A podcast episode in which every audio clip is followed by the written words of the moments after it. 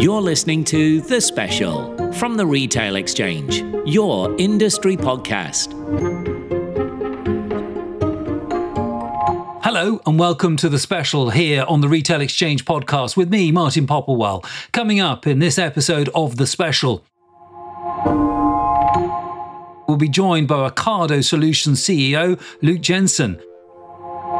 The grocery industry is a very, very tight margin industry. So, you know, most grocers around the world are running at a net margin of two, three, at best 4%.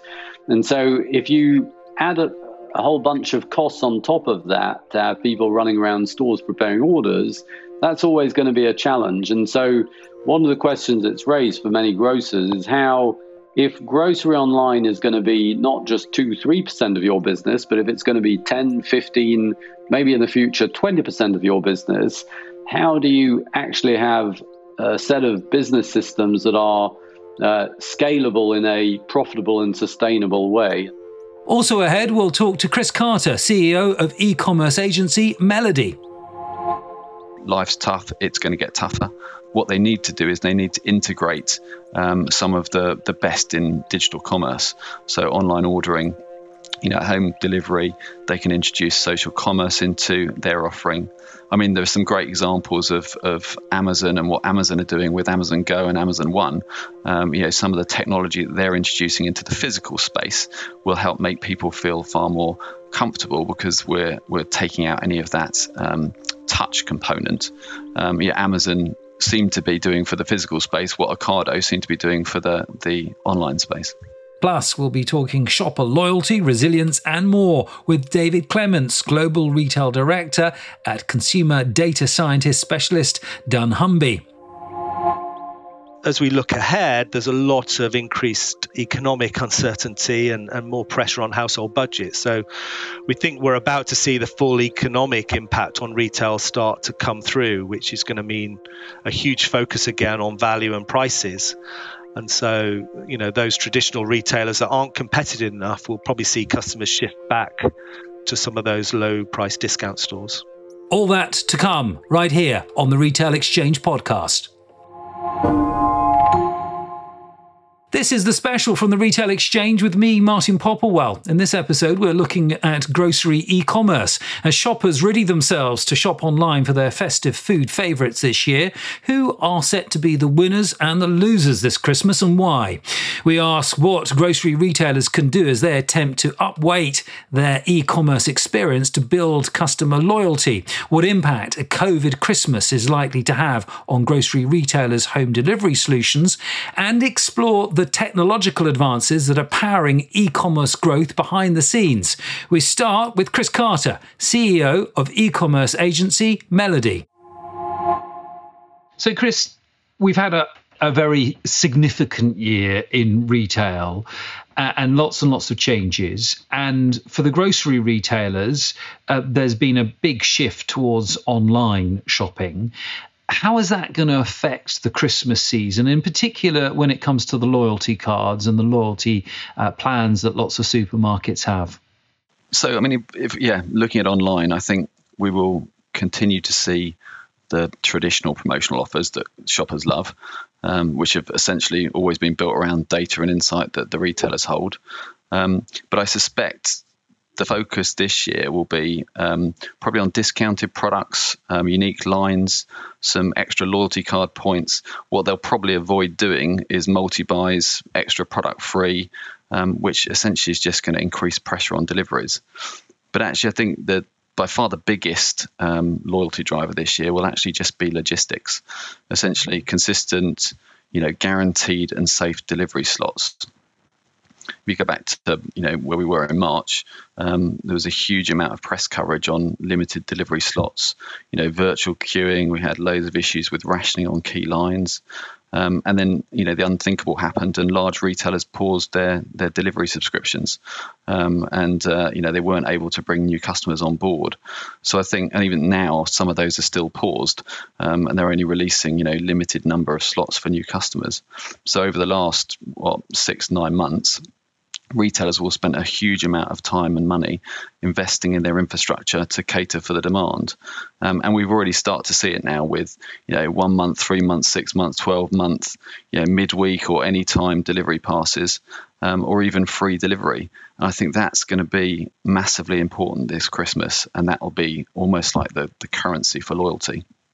What kind of goods do you think shoppers will respond best to in the run up to Christmas?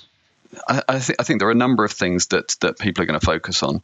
Um, I think we'll see a lot around um, home, health and wellness categories. They're pretty much safe bets.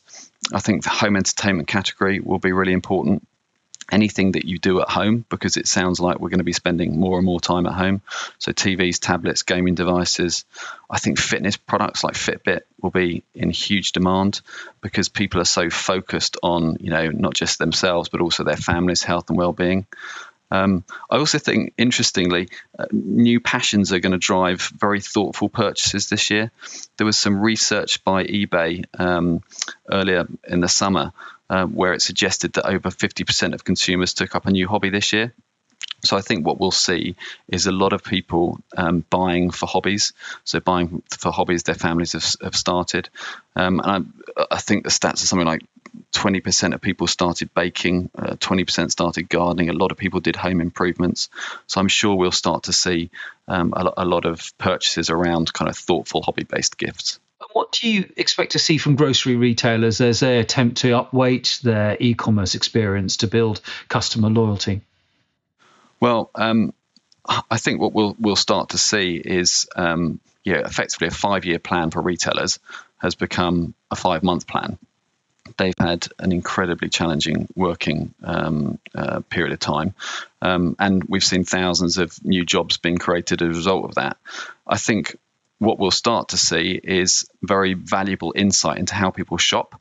So, as more and more people are becoming familiar with their um, e commerce platform, um, we're going to see more about how they shop. And there'll be a lot more testing of new functionality. So, we'll see far more intuitive sites. They might bring to life seasonal events in a much more immersive way than we've seen before. I think we'll see more artificial intelligence built into the algorithms. So, we'll have um, you know, better recommendations.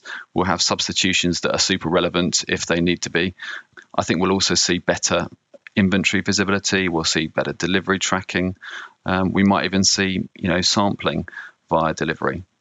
And when it comes to online retail, we see a massive rise in that. Is there anything that retailers can do to, to, to get people back in the stores? So I think for physical retailers, yeah, life's tough. It's going to get tougher, especially those that are trading on kind of discretionary um, purchases as opposed to necessity spend. Yeah, we've certainly seen new shop, uh, shopping habits formed over the last six months. Um, and the physical retailers are at the mercy of any further lockdowns. Um, and especially those that haven't really embraced e-commerce, yeah, they're at the mercy of, of much more progressive competitors. I think what needs to happen is you know physical retailers need to almost better capitalize on the the unique attributes that their environment provides them. So that could be creating theatre experiences, you know, demonstration of products and services, maybe championing all things local. We've seen a big migration to local over the last six to nine months. But what they need to do is they need to integrate um, some of the the best in digital commerce. So online ordering, you know, home delivery. They can introduce social commerce into their offering. I mean, there are some great examples of, of Amazon and what Amazon are doing with Amazon Go and Amazon One. Um, you know, some of the technology that they're introducing into the physical space will help make people feel far more comfortable because we're we're taking out any of that touch component. Um, yeah, Amazon seem to be doing for the physical space what Ocado seem to be doing for the the online space it's always a bit of a nightmare trying to get those uh, delivery slots at the beginning of Christmas and the Christmas season uh, because they all get booked out. One can imagine that as we go into a COVID Christmas with lots more people shopping online, that's going to be even more of a challenge. Or have the supermarkets started to build up their capacity uh, so that they can fill in uh, and fulfill the need for those extra delivery slots? Yeah, I mean, supermarkets have have started to do that. I think they were very much thrown in at the deep end um, six to nine months ago. Yeah, consumers pretty much turned overnight to home delivery, um, and unsurprisingly, the infrastructure was massively compromised. But since then, they've they've worked very hard to optimize the technology and recruit staff. You know, Tesco recently announced I think they've more than doubled their delivery capacity, um, taking it from I think it was about six hundred thousand a week to one point five million. Um, and they've included 674,000 just for vulnerable customers. Um, they've also started to provide a, a four-week priority slot view, um, so you know what your slots are for the next four weeks. Yeah, Sainsbury's has extended their delivery hours. They've doubled their capacity. I think they've got a thousand new delivery trucks on the road something like 200 or 250,000 new click and collect um, options. So they, they are investing heavily in the infrastructure to make sure that they're able to cope with the, the demand. But I still think there are challenges with getting slots. Um, there are still issues around um, slots being paused for new customers because they're still trying to manage their existing customer base. Waitrose, of course, uh, famously split from Ocado. Was that a wise decision? I don't think at the moment it seems to have negatively impacted them so far, but it is early days. But it's, it's also not as though they didn't have a home delivery solution in place because they had Waitrose.com. I think, you know, we'd all agree, no doubt, um, in hindsight, the timing could have been better. Um, but that said, weekly online orders have increased by, I think it's 20% since the beginning of September. Um, they've also increased their capacity by about 50%. I think they're doing 160,000 delivery slots a week now. Um, and they've got a new fulfillment center they've set up in Enfield. They've got another one that's being set up later this year. And they've also spent money revamping kind of innovation within their food range. So they've got something like 5,000 new or updated products that are being released. So I think, you know, they've worked very hard in the background to try and mitigate any challenges around the split from Ocado. Of course, Marks and Spencers are now with Ocado. Uh, have they together been taking the, the right steps to make sure that they can meet demand? Yeah, um, I, I, think they have. Um, I think they had a, a, slightly rocky first few days. Um, there was some noise on social around people who had their um, deliveries cancelled, but I think that was teething problems. Um, but we've seen, you know, an increase in basket size from the previous Waitrose Ocado partnership. Um, very much a, a, lot of strong forward demand, and they've got a tried and tested model. They're they're leveraging a model that has been in place for a number of years in the the Ocado model.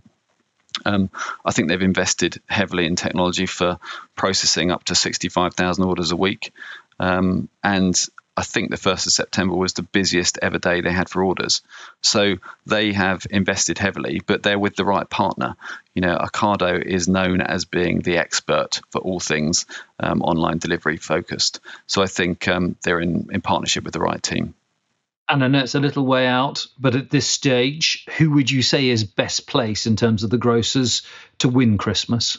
I mean, it depends a little bit by what you mean as win. I think Tesco will win out on scale, you know, capacity, affordability. But I think I'm most excited about M&S and how they fare. Because if you look at the combination, it seems to be right combination, right time. You know, traditionally M&S owns Christmas with their feel good Christmas range, um, and you've got Ocado is a is the online grocery pioneer. Um, you know their expertise is is um, invaluable when it comes to anything online shopping related. So I think you've suddenly got access to 74% of the population for M&S they wouldn't have had before. Um, and they've put a significant amount into their ranges. They also are looking to add, I believe it's about 800 new options in the run up to Christmas, and no doubt they'll capitalise on their reputation for high quality, you know, party treats.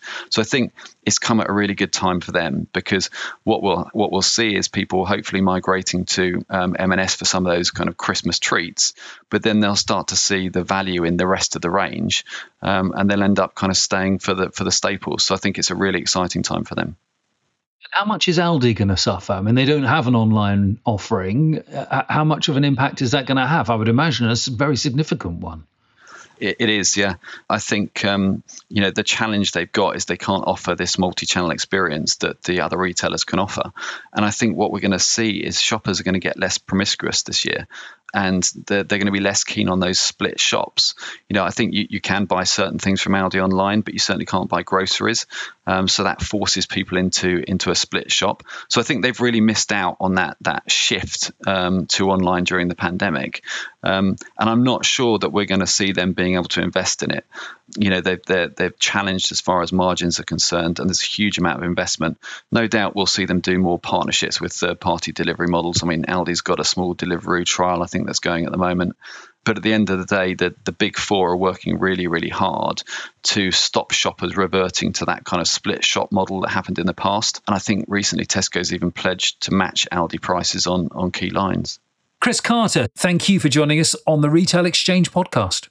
You're listening to the special from the Retail Exchange with me, Martin Popplewell.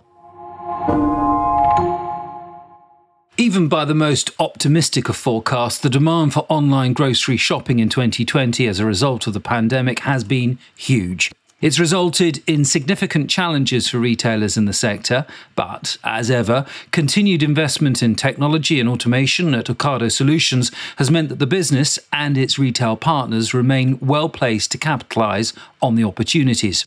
The Retail Exchange correspondent Liz Morrell spoke to its CEO, Luke Jensen, about the changing grocery landscape, continued technology advancement, and how the pandemic has helped to debunk some of the myths surrounding grocery e commerce.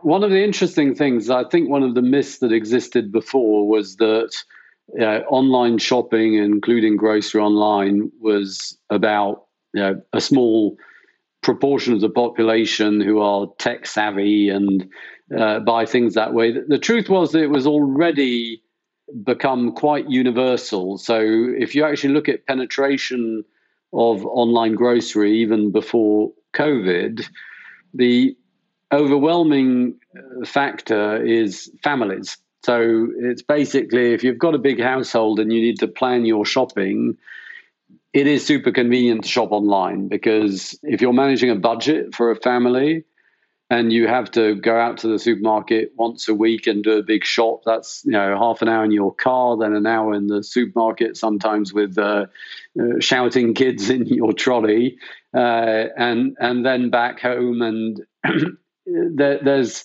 obviously enormous convenience to be able to have your groceries delivered straight to your door. Uh, and that was something that was already the case before COVID. Now, obviously, it's become even more the case post COVID. So, although prior to COVID, online penetration in the UK of grocery online was around 7 8% of total grocery sales. Actually, you already had nearly half of households in the UK that used it from time to time. And of course, that's the percentage that's gone up substantially with many, many more households having had the opportunity to try out grocery online during that period and obviously find out how convenient it is. And obviously, you are known for innovation and, and known for incredible solutions, but nobody anticipated this. So um, I guess COVID has, has, challenged your playbook and business as well. So, um, what new ways of working and, and, inventive thinking have you had to bring in to uh, to kind of further innovate and uh, and cope during this time? Well, Ocado is two businesses, as you may know. One business is our retail business in the UK, uh, the vans that roam the streets that everyone is aware of, but also we are now a global technology business selling those grocery e commerce solutions to grocers around the world. And what we've seen is that around the world, in many markets that were in some cases less advanced than the UK, including the US, the appetite for grocery online shopping has grown tremendously. So we have really doubled down on innovation in terms of finding the most cost effective ways, the most efficient ways of ensuring that when people shop online, they have a great customer experience. And you know, one of the challenges with shopping for groceries online is quite often when orders are prepared in stores, as they are for many retailers, you know, you're you're exposed to the fact that products may be missing in the store, which obviously happens all the more when you're in a period where you know people are rushing for the shelves, uh, and so we've really been able to take advantage of the fact that the technologies that we've developed around warehouse fulfillment allow to genuinely give shoppers what they've ordered when they've ordered it. So, what are the challenges that that sort of scaling presents grocery retailers when it comes to delivering a robust, reliable, and shoppable online experience? Probably the most important challenge with scaling is actually having a business that is sustainable for the long term. Uh, because the immediate response to the big increase in growth uh, was obviously to throw more resources at fulfilling orders. And for, for many grocery retailers, that meant more people running around the stores preparing orders for customers. And I think that what that has brought into focus is that yeah, that's a difficult system to work profitably uh, because the grocery industry is a very, very tight margin industry. So you know, most grocers around the world are running at a net margin of two, three, at best four percent. And so if you add a, a whole bunch of costs on top of that to have people running around stores preparing orders, that's always going to be a challenge. And so one of the questions that's raised for many grocers is how if grocery online is going to be not just 2 3% of your business but if it's going to be 10 15 maybe in the future 20% of your business how do you actually have a set of business systems that are uh, scalable in a profitable and sustainable way and so know that's where the models that Ocado has developed around warehouse fulfillment have been particularly effective because you save a lot of money. You know, essentially, you know, an order that may take more than half an hour to prepare in a store can be prepared in six minutes an order of 50 products in, a, in an automated warehouse. So those are some of the questions that have come about as a result of the need to, to scale the business.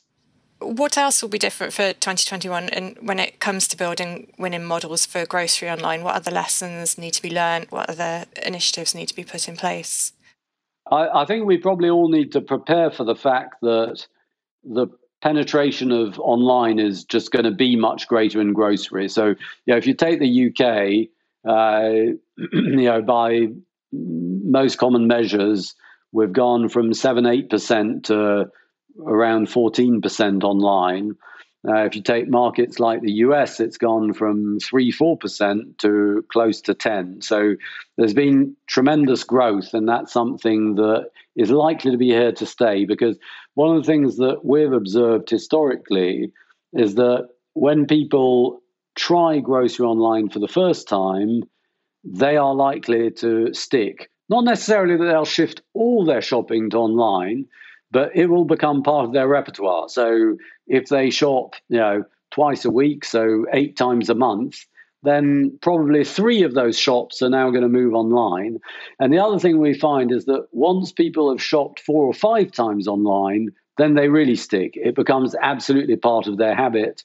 And in fact, it becomes the main way in which they shop. So I think being prepared for that permanent shift, which I think all the evidence is pointing to, is that even when things do return to normal, which we all hope they will at some point in the future, that actually habits will have changed in a lasting way. Um, and do you feel that will have changed across all markets? I mean, I know you said before again that the myth is that it's just for millennials. It's not. You know, it, it's for the family shop, and, and that's been so helpful during lockdown and afterwards as well but also it's it's helped the older customers. We've seen older customers, non-tech savvy customers, and vulnerable customers kind of come onto the platforms um, where they might not have had before. So I guess that has been the, the sort of game changer the sector needed. Are you confident that will continue? And how what will that mean in terms of approaches to deliver frictionless shopping experiences? What else would need to be done? Well, yeah, to give you an example that's close to home, my parents are 84 years old and they probably wouldn't have dreamt of shopping online previously. Uh, they found themselves in lockdown as part of a vulnerable group, and they started shopping online, and they realised with just quite how.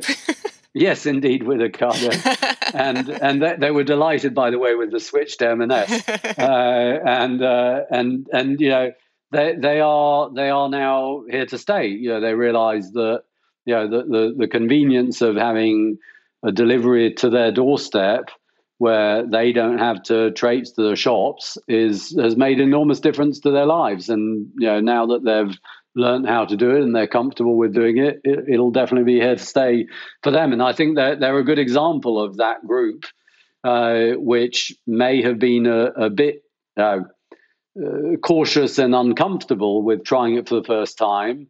They've tried it and actually they've realized just quite how easy it is uh, and quite how convenient it is. Uh, and I think they are typical of, of a lot of people in the market.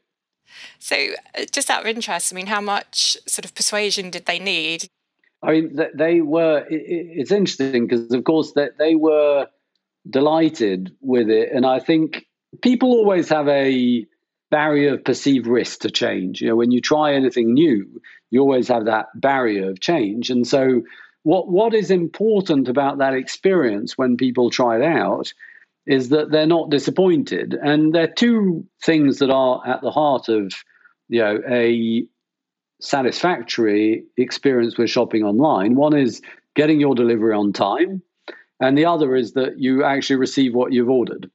Uh, and uh, it's one of the reasons why uh, Ocado has done so well in the UK as a retailer is that it scores higher than any of the other players in the market on on those two counts. And once you've got that, you know, suddenly those anxieties that you had about shopping online go away because you, you don't have that awkward moment of, well, somebody's they've come to the door and you know, I had to wait hours for them to come and that was stressful. Well, no, if they're on time, you take that stress away.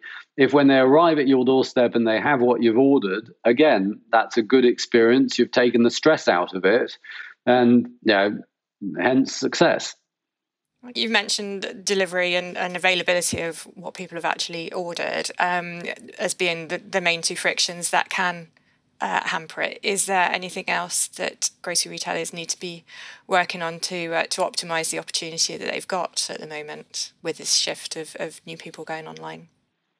Yes, I mean I think that those those are really the keys. Yeah, I think yeah. Then there's of course the question of you know capacity, availability of slots uh, which also becomes critical so that people get a chance to try you out. Uh, and in combination, those those things are really the things that make it possible to bring more customers online, make them comfortable, uh, and and grow the business for the future.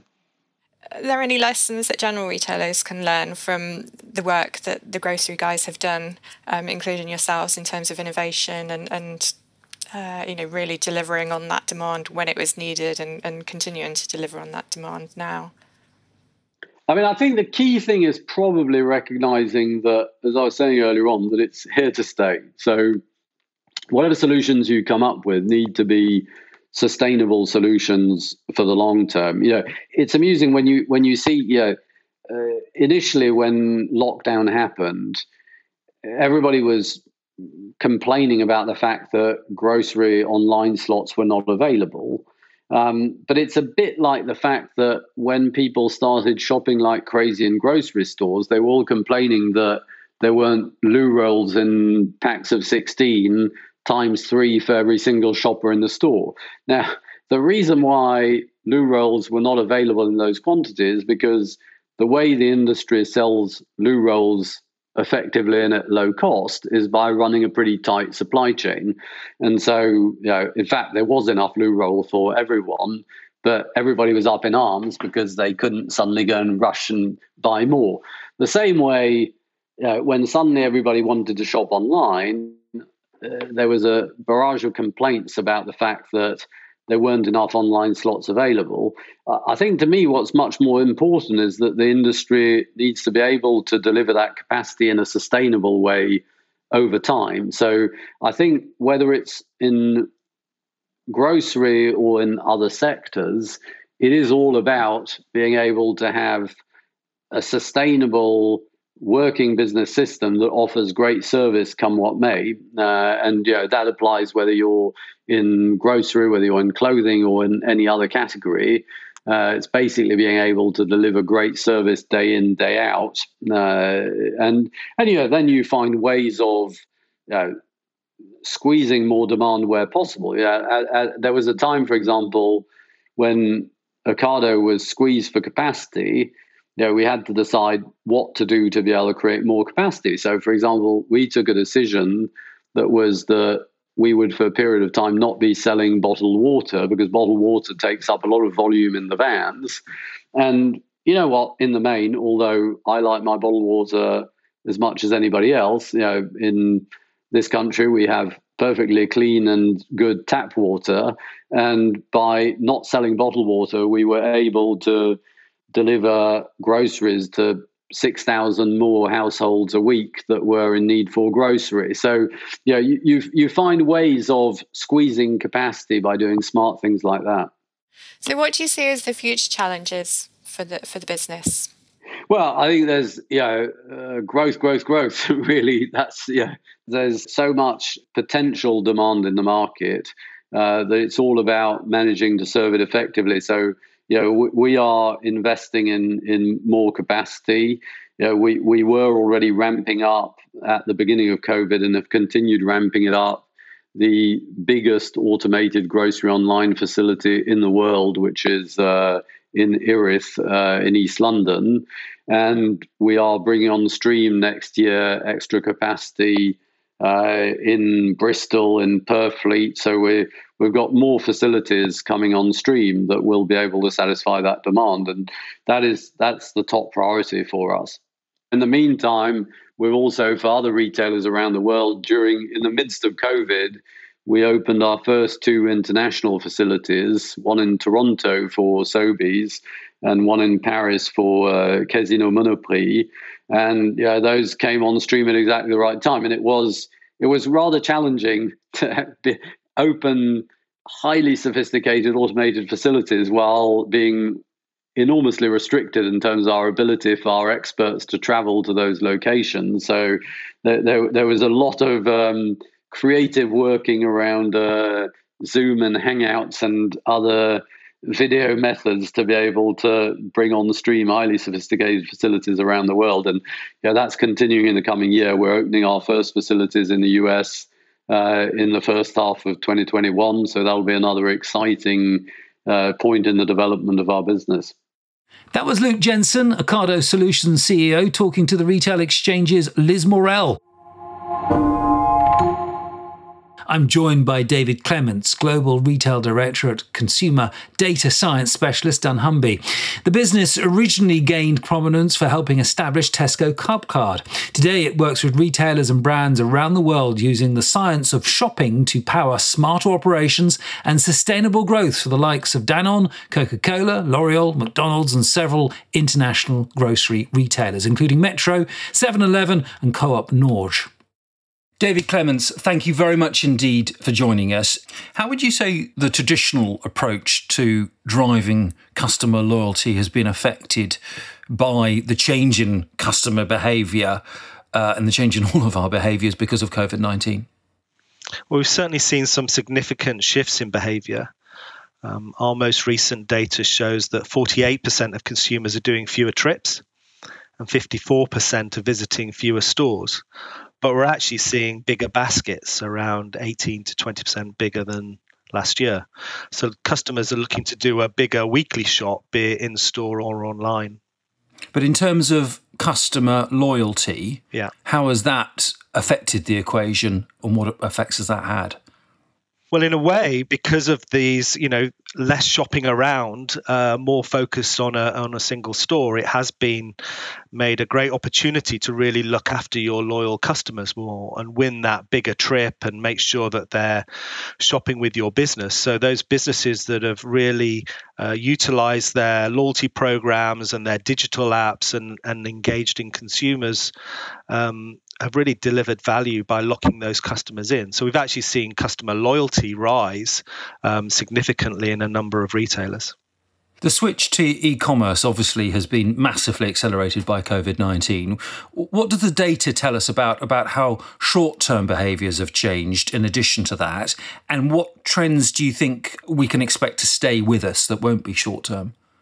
So, firstly, when we monitor those customers who've started shopping online, for example, for fresh food and groceries and health and beauty, um, and done that since the pandemic, we're actually seeing in the data over 59% are still continuing to do so. So that trend really is sticking.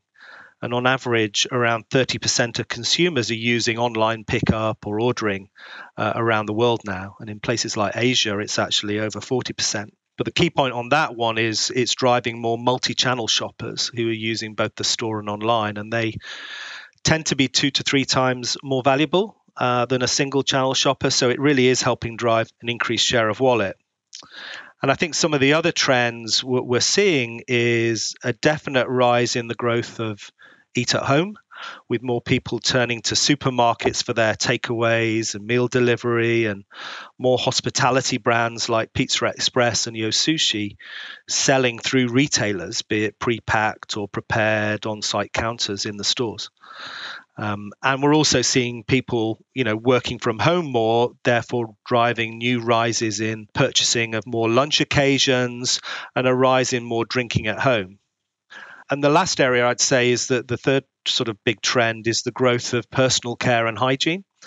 So, with pharmacy and drug and supermarket channel growing those categories as people invest more in their personal health, whether it's immunity, with the growth of vitamins, personal hygiene products, and actually healthier eating with more fresh food being eaten, and even the rise of new areas like plant based foods. I've seen evidence that we are seeing a bit of an end to the split shop, particularly with grocery, with customers less willing to travel to multiple stores to fulfill their grocery needs. What does that mean for retailers and for loyalty? We're certainly seeing the impact of COVID 19 being less shopping around and the bigger weekly shop. And in the UK, certainly that's driving some switching out of discounters, for example, with their limited range back into some of the large supermarkets. In their recent results, Tesco was talking about how they'd seen net switching gains from Aldi for the first time in over a decade. Um, so we have seen some really interesting dynamics and, and shifting of behavior there. But as we look ahead, there's a lot of increased economic uncertainty and, and more pressure on household budgets. So we think we're about to see the full economic impact on retail start to come through, which is going to mean a huge focus again on value and prices.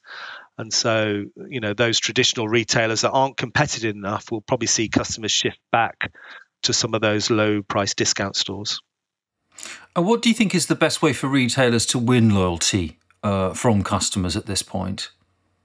I'd say firstly, safety and security need to be continue to be top of mind for colleagues and, and, and customers. Um, our data is showing a third of shoppers still don't feel safe in the store. So, being on the front foot with the right measures, cleanliness, great communications, great management of stock and, and product limits is going to be really key. But next uh, for us is it's all going to be about uh, making sure customers are seeing great value on these bigger baskets, which is about having the right mix of low prices, strong promotions, personalized offers, good private brands, because it's all going to be about helping customers plan their trips and, and showing them great value uh, over the next six to 12 months. And where do you see that the balance of power uh, and perhaps the, the, shifting of balance of power between benefits that uh, are, are driving loyalty versus the, the value of fostering a deeper emotional connection with customers to build loyalty? Yes, we, we always look at loyalty uh, not being just about a loyalty program that gives points or discounts, but actually increasingly it's about the full shopping experience, the assortment, the service, the pricing. Uh, and as you say, more retailers are actually moving from that transactional loyalty to a focus on emotional loyalty. And that means having a clear purpose, accentuating their strengths, but also having a, a, good customer first mindset that's taking the lead on initiatives, be it local communities, the environment, sustainability, health. So we're seeing a big shift in that mindset to being customer first and focusing on um, you know a deeper emotional connection with customers. Do you think we are going to see more of a race to the bottom with with price being the, the key thing? Well, I think we're going to certainly, as I said, as uh, with harder economic times uh, and pressure on household budgets, we're going to see it being very important to focus more on value And value comes in many different ways. It's not just about how cheap the product is, the quality of the product and value for money overall is really important. And there are different levers that retailers can pull around this. You know, some of it's about low prices, some of it's promotions, some of it's around the assortment you carry and, and the private brands. So uh, I think we'll see focus on all of those areas. But to be sure, customers are going to have a much more frugal mindset uh, and taking care about how they spend their money. So retailers really need to be uh, thinking about how they're going to serve those customers uh, with that more frugal mindset. Do you think there's been an increase amongst customers who are willing to recommend brands where they've had a good experience or they've had what they would perhaps consider additional value through the customer loyalty scheme? I think customers do appreciate um, those brands uh, who go the extra mile and, and especially around personal touches. Uh, we help a lot of retailers do personalized content and recommendations and personalized offers. Um, and we're always amazed at the amount of responses the retailers get back from customers, thanking them for, uh, you know, those offers being very relevant and you know recognizing maybe that they're gluten free or they they've got young kids. So I think customers really do appreciate that and are willing to recommend. But equally, I'd say those brands that don't look out for customers and are more interested in their own returns are just as likely not to be recommended uh, and called out on social media. So it does work both ways. How can retailers best use data to optimize retail performance and grow loyalty in the year ahead? And where should they be placing the focus and the resources and, and their energy to see those those greater gains, which obviously they want? Well, if I can call out three areas, firstly, as we've discussed a little bit, pricing and value. So, using data and science to invest in the most price sensitive lines and optimize the mix of promotions that you're offering. Um, the second area I'd say is simplifying the assortment. Um, using the science to and the data to ensure you've got the right depth and breadth of SKUs in each category, uh, and things like substitutability science to keep the right lines in the range and improve the display and layouts because by simplifying the assortment, you can reduce the cost to serve um, and drive efficiencies in, in your stores while still meeting customer needs. And I think the third area we're seeing is with the pressure on margins, retailers can monetize their data better. So, actually, using the data science to help provide access for suppliers to get better customer insights through the data and provide more digital and personalized media for brands to connect with consumers. Um, businesses like Amazon are making 4% of their sales from data and media. So, it's a great opportunity for many retailers to tap into as well now. David Clements has been great speaking to you. Thank you for joining us on the Retail Exchange podcast. Bringing us to an end of this episode of the special from the Retail Exchange podcast. Thanks to our guests, Luke Jensen, CEO of Ocado Solutions, Chris Carter, CEO of Melody, David Clements at dunnhumby, and to you for tuning in. You've been listening to the Retail Exchange, your industry podcast. I'm Martin Popplewell. Goodbye for now. You've been listening to the Retail Exchange, your industry podcast.